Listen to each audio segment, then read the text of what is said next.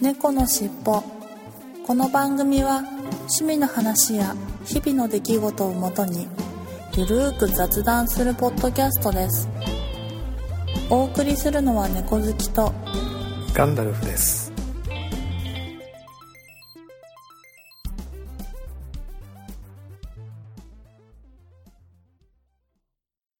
猫のしっぽ。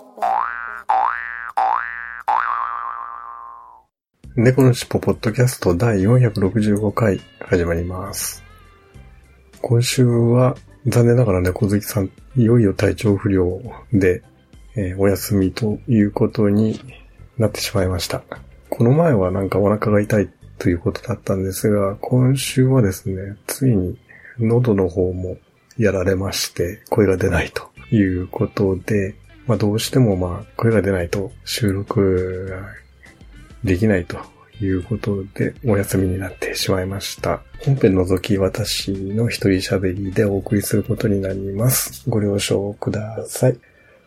いや、暑いですね。もうなんか横浜北部なんですが、一気に夏の気温というか真夏日になりましたね。はい。いや、もうなんかね、梅雨明けたんじゃないかっていうぐらいな感じの勢いの天気でしたけれども、皆さんのところはいかがだったでしょうか？はい、それでは今週の本編に行ってみたいと思います。猫のしっぽ。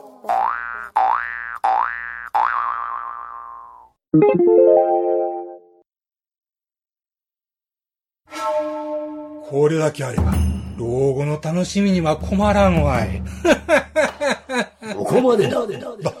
誰だ？人暇なくせにプラモを作らず。蓋蓋を開けて取説だけ見て戻し。み、みるみる増える積みプラの山。崩してみせよう。ガンプラジオ。押してまいる。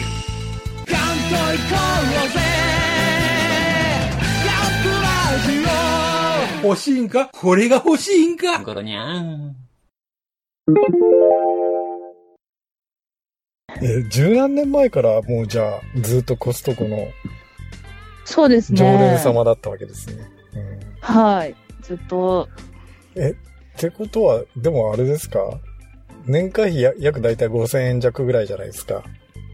はい。年間何回ぐらい行かれてるんですか？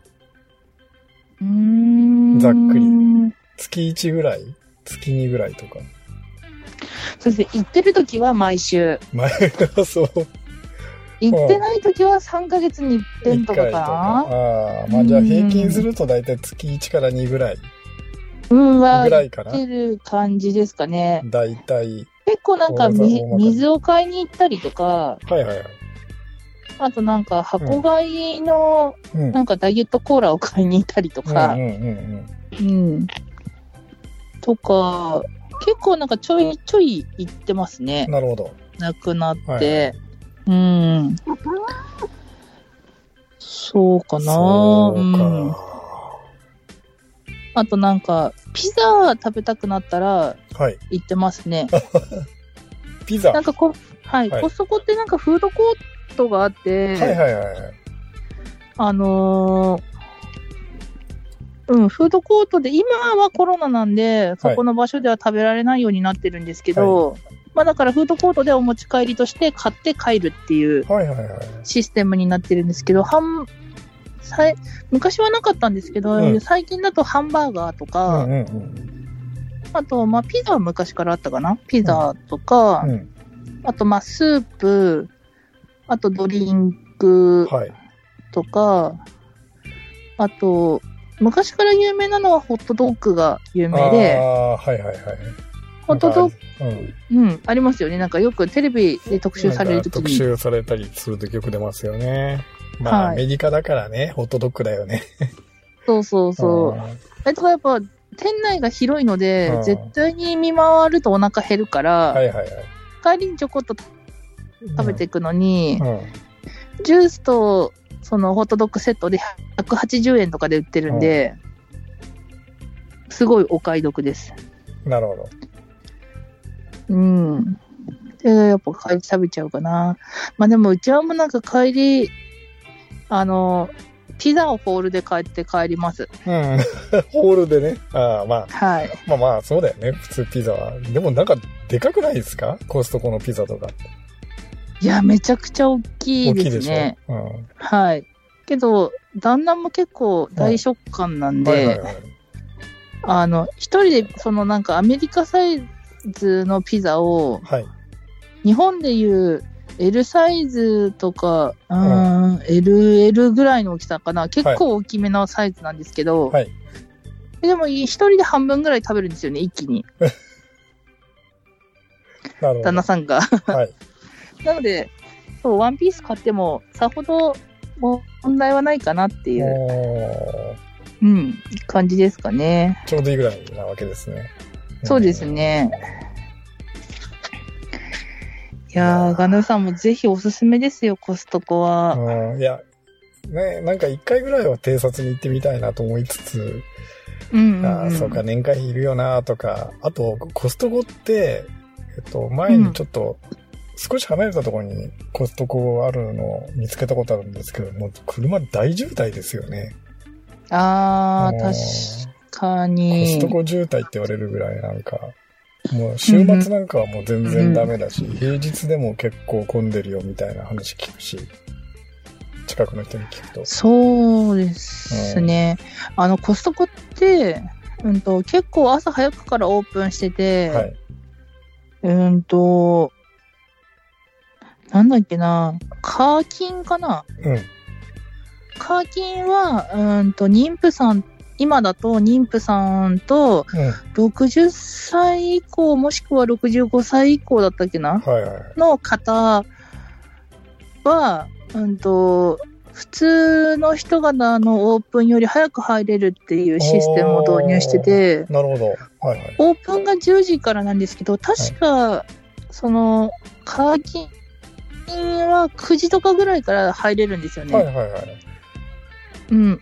あと、普通、その日じゃない日でも、うん基本10時からオープンって言ってるけど、う。うん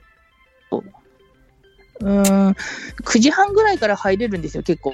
うんうんうんうん。なので、その朝早くに行ったりとかしたら混んでないですし、店内も空いてますし、なるほど。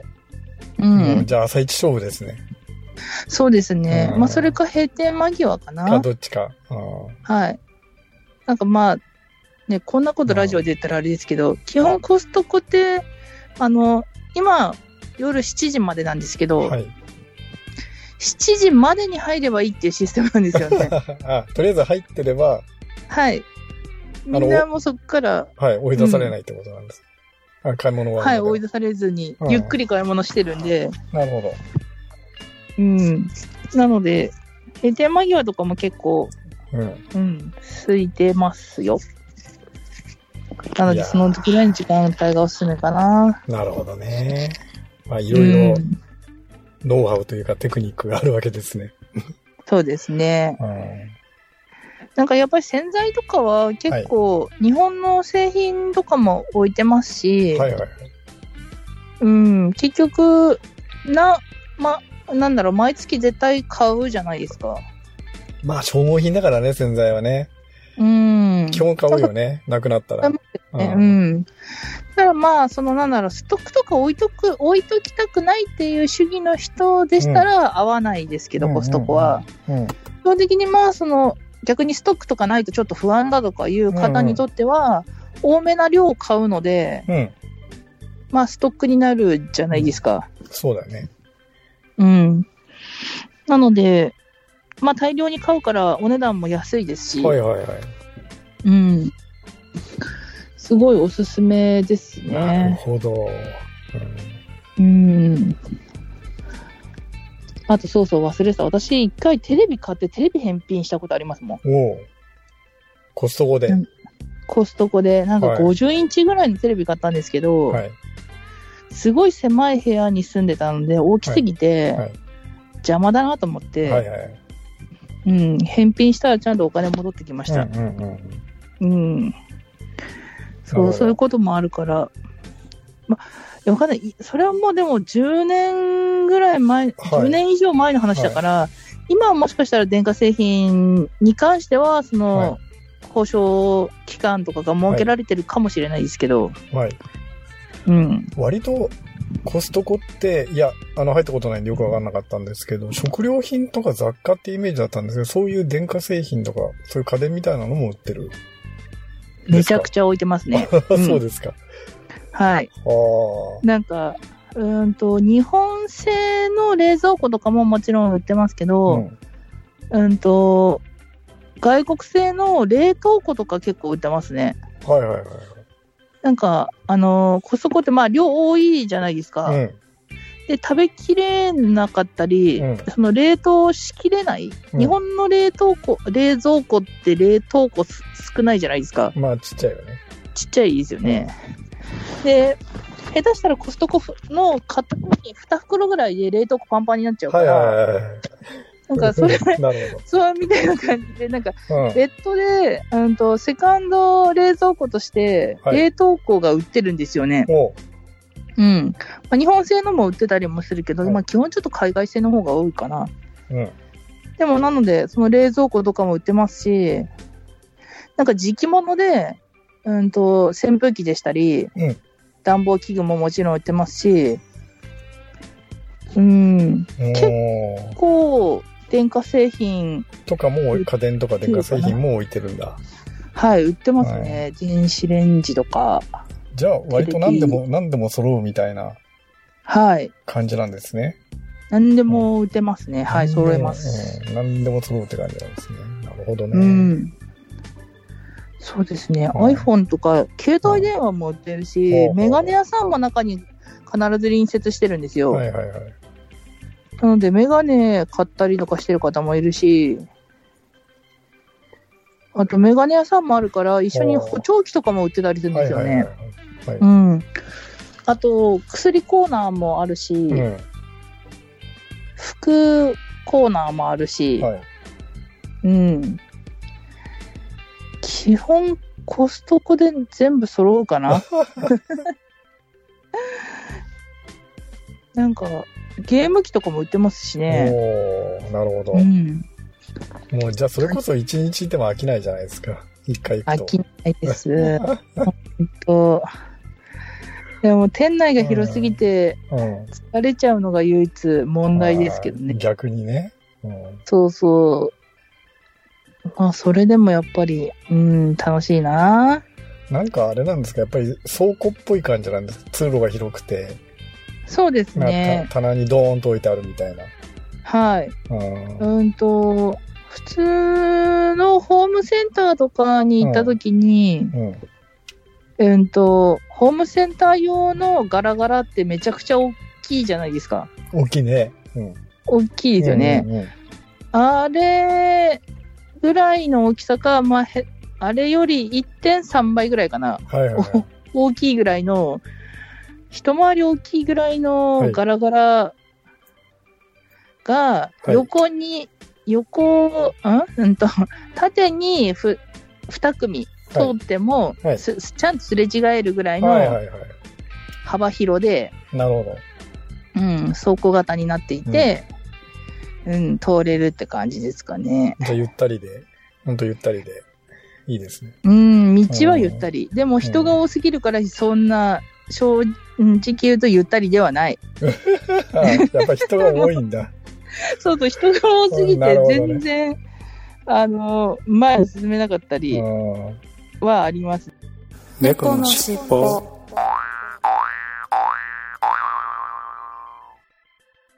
はい。それでは今週の東京シークレットカフェのコーナーに行ってみたいと思います。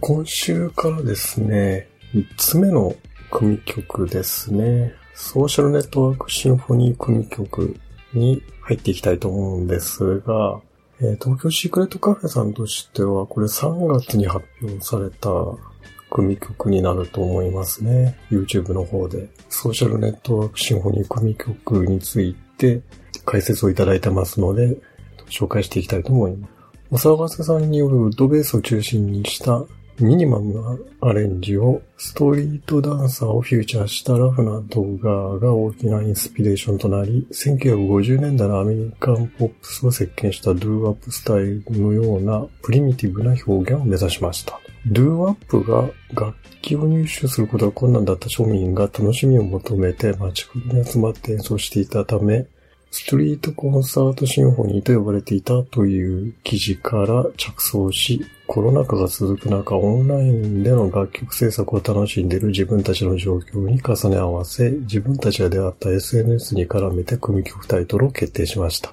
ああ、なるほど。それでソーシャルネットワークシンフォニーという組曲になったわけですね。うん。結果引き続きビートルズからの強い影響を受けつつも、前作までのパロディ路線とは異なるオリジナルのコンセプトを打ち出すことができました。ということで、ドゥーワップスタイル？というような、少しちょっとビートルズより離れたアメリカンポップスに近いオリジナルなイメージにちょっと振ってきたという感じなんですね。はい。ありがとうございます。はい。そして、組曲の、え1曲目ですね。バタフライ。本組曲の方向性を決めた曲です。ビートルズの All My Loving をイメージして作曲しました。小坂瀬さんによるラーニングベースのようなアレンジがオーマイラビンさながらフィットしたような感じ。松ぼっくりさんのコーラスもシャープで素晴らしく作曲者として大感激の一曲でした。ということで、お聴きいただきましょう。東京シークレットカフェでバタフライ。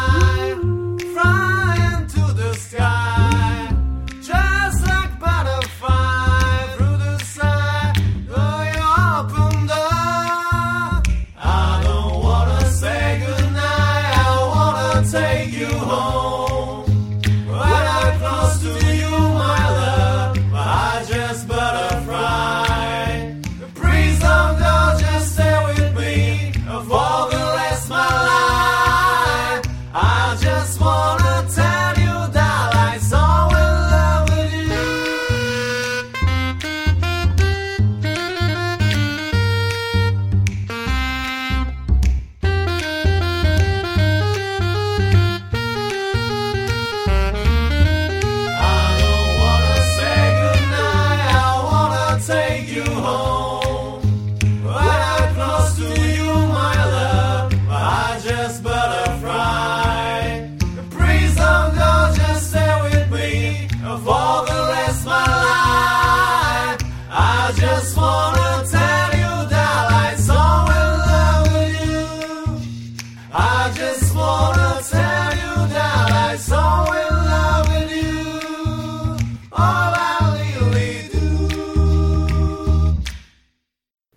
きいただきましたのは、東京シークレットカフェでバタフライでした。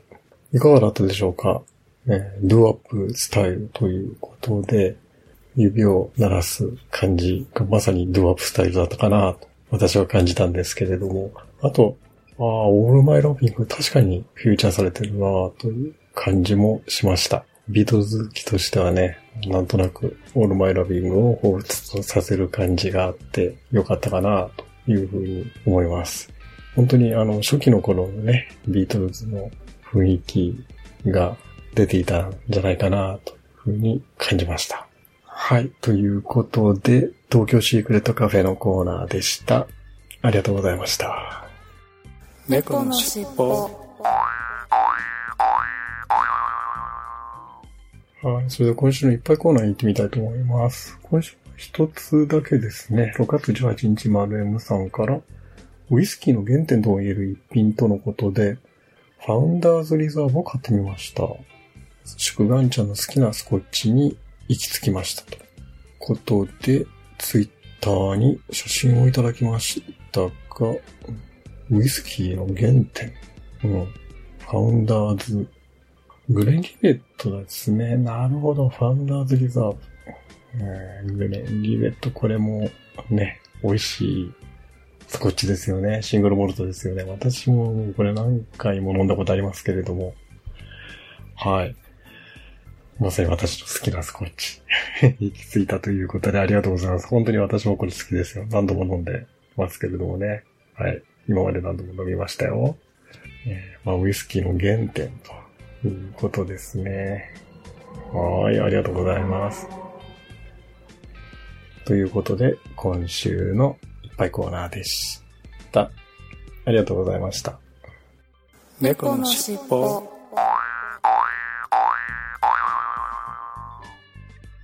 はい、それではここでまた一曲お聴きいただきたいと思います。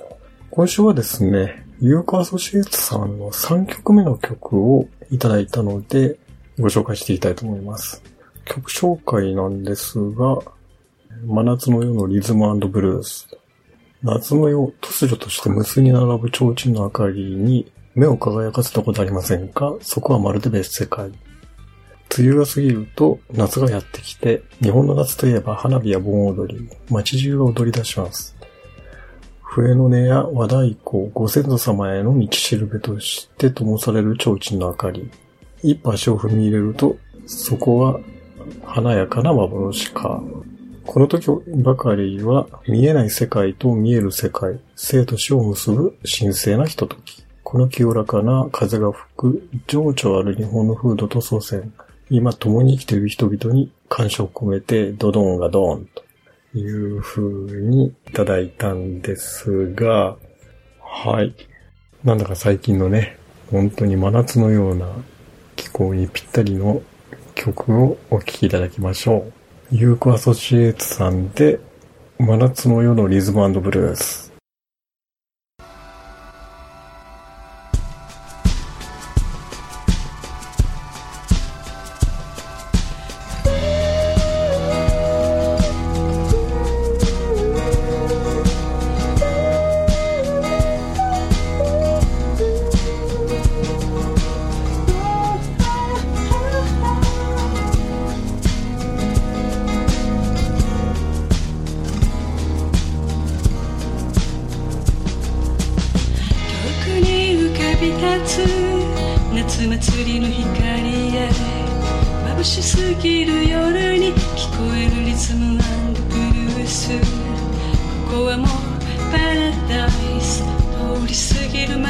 君とならいつだってパラダイス。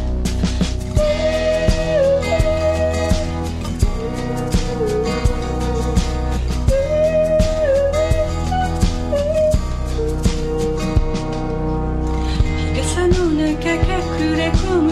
照り返す光へ眩しすぎる朝に聞こえる。リズムブルース。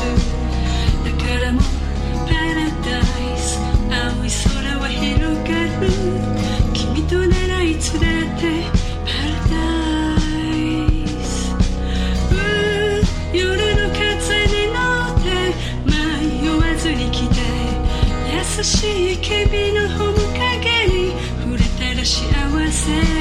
どうそこはパラダイス。幸せで。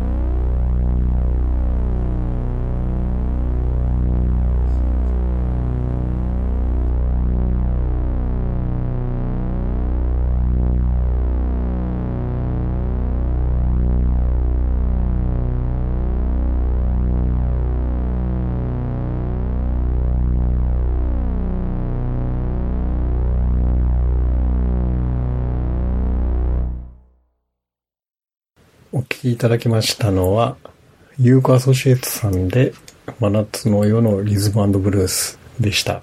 いかがでしたか？私はいつもね、ついつい先に曲紹介とかをもう読んでしまっちゃっているので、どうしてもそちらの方のね、イメージに引きずられてしまって、猫好きさんみたいにね、もう何の前知識もなく聞かれて、突拍子もないような感想をとても、それでもまあ、とても面白い感想をね、いつも猫好きさんはコメントされるんですが、私の方はもう、どうもやっぱりダメですね。つい、その曲紹介を読んでしまってるんで、あのそちらの方に引きずられてしまうということで、ありきたりな感想になってしまいますが、まあでも本当に夏にぴったりの、夏の夜にぴったりの曲だったんではないでしょうか。いやーもうなんかね、えー夏の花火や盆踊り、まあお祭りということで、お祭りはね、もう本当に子供の頃にはよく田舎でね、花火大会とかあの祭りに行ったりはしたんですが、もう大人になってからほとんどあれですね、コロナになる前は近所でも珍しく花火大会がね、こんな街中なんですけど、狭い公園なんですが、自治会が主催した花火大会と、あとまあ、自治会とか小学校の PTA なんかを中心にしたお祭りのね、屋台が出たりしていたのに何度か行ったりはしたんですけれども、いや、コロナになってからお祭りってなかなか自粛自粛で、えーできないので、みんな寂しくなったんじゃないかなと思うんですが、まあ、もうそろそろね、今年ぐらいからは少しずつ夏祭りが復活するんじゃないかなと思うんですが、いかがでしょうかね。うん。いやーもう夏祭りというとね、子供の頃は綿飴とかね、まあそういう感じなんでしょうけれども、焼きそばとかね、なんかフランクフルトとか、まあそんなを食べた記憶があるんですが、まあ大人になるともう缶ビールですよ。夏祭りといえば缶ビール。この曲も私はね、綿飴とか多分そういうのをイメージされてるんじゃないかというコアソシエイツさんとしてはね、思うんですが、個人的には 缶ビールを飲みながら聴きたい曲になりました。はい。で、これね、先週のジャスミンさんの曲もそうですし、今回の、まあ今までのユーコアソシエイツさんの曲もそうですけど、本当にプロのシンガーの方じゃないかと思うぐらい、えー素晴らしい歌声と曲のクオリティなんでね、なんとなく聞き流していたんですが、いや改めてね、やっぱり、えーすごい曲を、えー紹介していただいているなというふうに思っています。まあ、今後もこういう形でね、えー少しずついろんな方の曲も、新しい方の曲もしご紹介いただいているので、順次、ま、紹介していったり、ま、ローテーションでね、今までご紹介いただいた曲を順番にまたかけていきたいなというふうに思ってますので、よろしくお願いします。今週の曲は、ユーコアソシエツさんの真夏の夜のリズムブルースでした。ありがとうございました。猫のしっぽはい、それでは今週のお便りコーナーに行ってみたいと思います。5月21日、加藤さんから、使ってても返品ができるというのはなかなかすごいシステムですね。近くにはないので行ったことはないのですが、量が多いという噂は金がねですと。笑いというふうにいただきました。はい、ありがとうございます。はい、これは前回のね、コストコの話の前半をお聞きになっての感想だと思うんですが、いや、これね、配信の中でも話しましたけれども、本当に使っていても返品できるっていうのは、これアメリカならではの返品システムですよね。うん。アメリカはその辺がね、あの非常にしっかりしていて、まあ、と、とりあえず買ってみて、合わなきゃね、もうバンバン返品するという 返品文化なようなので、まあ、その辺がね、日本はもうとにかく開封してしまうともうアウトという感じがするので、随分返品に関する感覚が違うんで、ちょ,、まあ、ちょっとコストコのね、この返品に関する考え方っていうのは、まあ、聞いた時は衝撃でしたね。はい。ありがとうございます。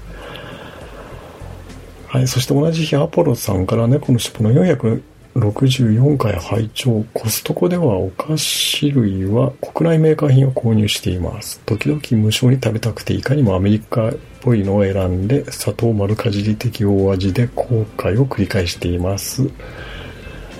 見た目が美味しそうなのでついつられてしまうということで感想を珍しくアポロさんの方からいただきました。ありがとうございます。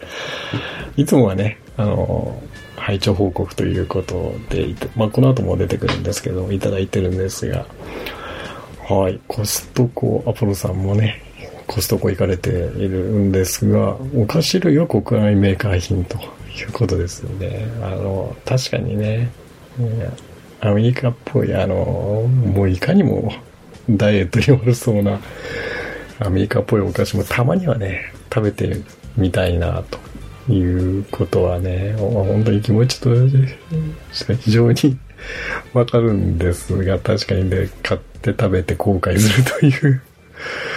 いや、これもね、あの、私コストコ行ったことはないんですが、たまにね、あの、カルディとか、その、海外のお菓子が充実してるお店とか行くと、やっぱりなんとなくね、美味しそうなので、あの、無償に食べたくなるという気持ちが非常によくわかって、まあ、そういうのをね、買って、ああ、失敗したというケースは、うん、本当に同意で、激しく同意しますね。はい、ありがとうございます。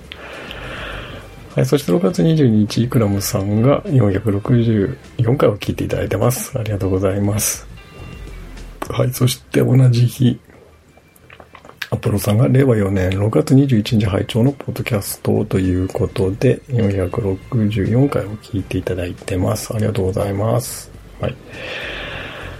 えー、いつものようにね、アポロさんの拝聴報告もいただいてます。ありがとうございます。そして最後に6月24日、ケンチさんから464回拝聴初めて入った時のコストコは違う世界に来た感じ。会員の方と一緒に入ったのですが、えースケールがすご、スケールが違いびっくりでした。ということで、はい。これね、あの、会員の人がね、メンバーの中一人いれば、あの、まあ、何人かまでは、会員の方と一緒に入れるということらしいですよね。はい。で、ケンチさんは、会員の方と一緒に入られたということですが、これ、通路の幅とかね、えーまあ、展示の仕方とか、商品の展示の仕方とか、まあ、スケール感はなんか全然、やっぱり日本の国内のその商店のとかスーパーとか、そういうところとももう全然違いますよね。聞いているとね。私も行ったことがないんですけど、まあ、IKEA もそうなんですけど、もうとにかくスケールでかい、もう倉庫の中で売ってるみたいな感じらしいんですけれどもね。はい。まあまあ、ちょっと別世界という感じは、なんとなくイメージできると思います。はい。はい、ありがとうございました。はい、今週のお便りコーナーでした。ありがとうございました。猫のしっぽエンディングです。オープニングでも話をしましたが、今週はですね、さすがに猫好きさん体調悪化で、スカイプ収録ができなかったので、私の一人喋りとなってしまったんですが、毎回ね、猫好きさんのコメントを楽しみにされている。東京シークレットカフェの方とか曲を提供していただいている、えー皆さんには、えー大変申し訳なかったんですけれどもね。まあなんとか猫好きさんにもコメントというかね感想をいただけないかなとも思ってみたんですけどちょっとさすがに体調悪くてコメントをメモで起こすのもちょっと辛いということだったのでまあしょうがないですよねっていうことで私の一人での感想会になってしまったのですけれどもまあご了承ください。もう本当にね猫好きさんとのぶっ飛んだ感想とは違ってありきたりな感想になってしまっているんですけれどもね。もう本当にご了承いただければな。また猫好きさん復活されてぶっ飛んだ感想が聞けるのを楽しみにしていただければなと思います。はい。ではいつものいきますよ。次回も聞いてくださいね最後までお聞きいただきありがとうございました。それでは次回のポッドキャストでお会いしましょう。失礼します。はい、それでは最後にエンディングテーマ、風の猫さんの三毛猫風の歌をお聴きください。